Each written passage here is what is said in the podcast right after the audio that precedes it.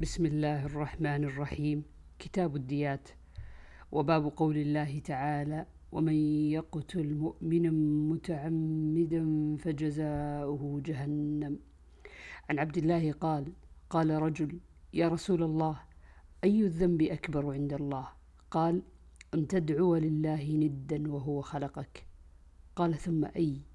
قال ثم أن تقتل ولدك خشية أن يطعم معك. قال ثم أي؟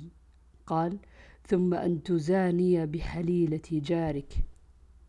فأنزل الله عز وجل تصديقها والذين لا يدعون مع الله إلها آخر ولا يقتلون النفس التي حرم الله إلا بالحق ولا يزنون ومن يفعل ذلك يلقى أثاما. الآية. عن ابن عمر رضي الله عنهما قال قال رسول الله صلى الله عليه وسلم لا يزال المؤمن في فسحة من دينه ما لم يصب دما حراما. وعنه رضي الله عنه قال إن من ورطات الأمور إن من ورطات الأمور التي لا مخرج لها إن من ورطات الأمور التي لا مخرج لمن أوقع نفسه فيها سفك الدم الحرام بغير حله. عن عبد الله بن مسعود قال قال النبي صلى الله عليه وسلم أول ما يقضى بين الناس في الدماء.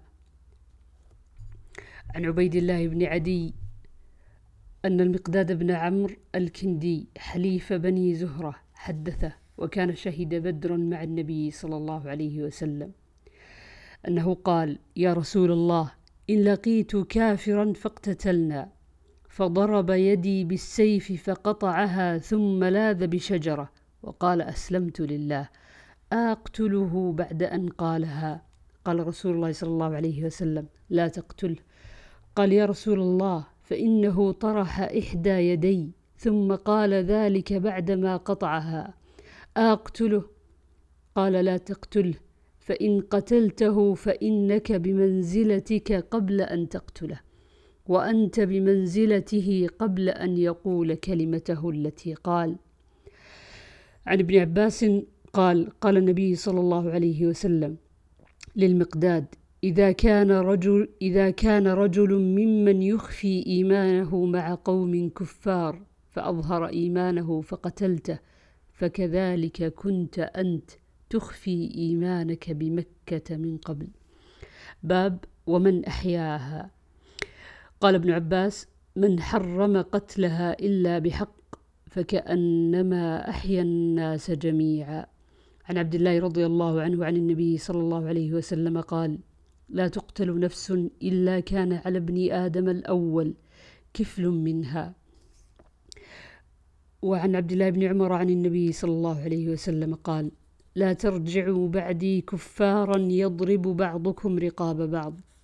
عن جرير قال قال لي النبي صلى الله عليه وسلم في حجة الوداع استنصت الناس لا ترجعوا بعدي كفارا يضرب بعضكم رقاب بعض. عن عبد الله بن عمرو عن النبي صلى الله عليه وسلم قال الكبائر الإشراك بالله وعقوق الوالدين أو قال اليمين الغموس شك شعبة. وقال معاذ حدثنا شعبة قال الكبائر الإشراك بالله واليمين الغموس وعقوق الوالدين أو قال وقتل النفس. عن أنس رضي الله عنه عن النبي صلى الله عليه وسلم قال الكبائر.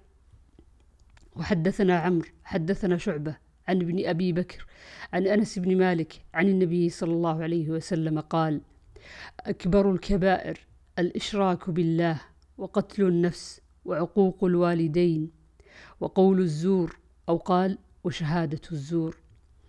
عن أسامة بن زيد بن حارثة رضي الله عنهما قال بعثنا رسول الله صلى الله عليه وسلم إلى الحرقة من جهينة فقال فصبحنا القوم فهزمناهم. قال ولحقت أنا ورجل من الأنصار رجلا منهم. قال فلما غشيناه قال لا إله إلا الله.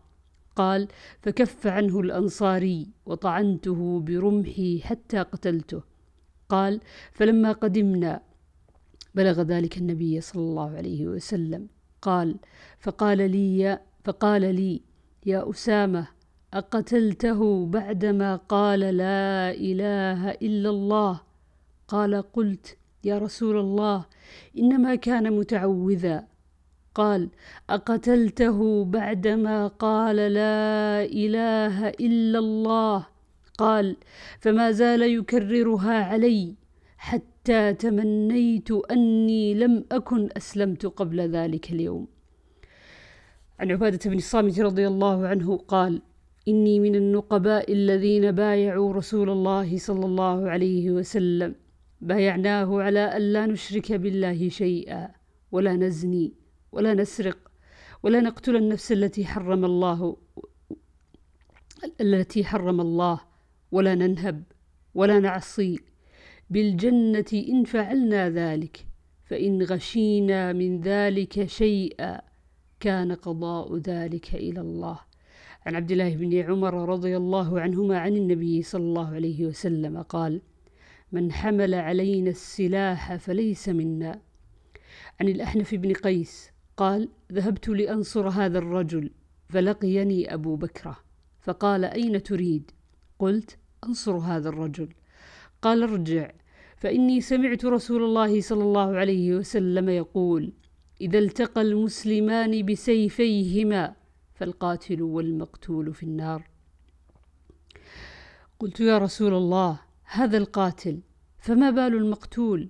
قال إنه كان حريصا على قتل صاحبه.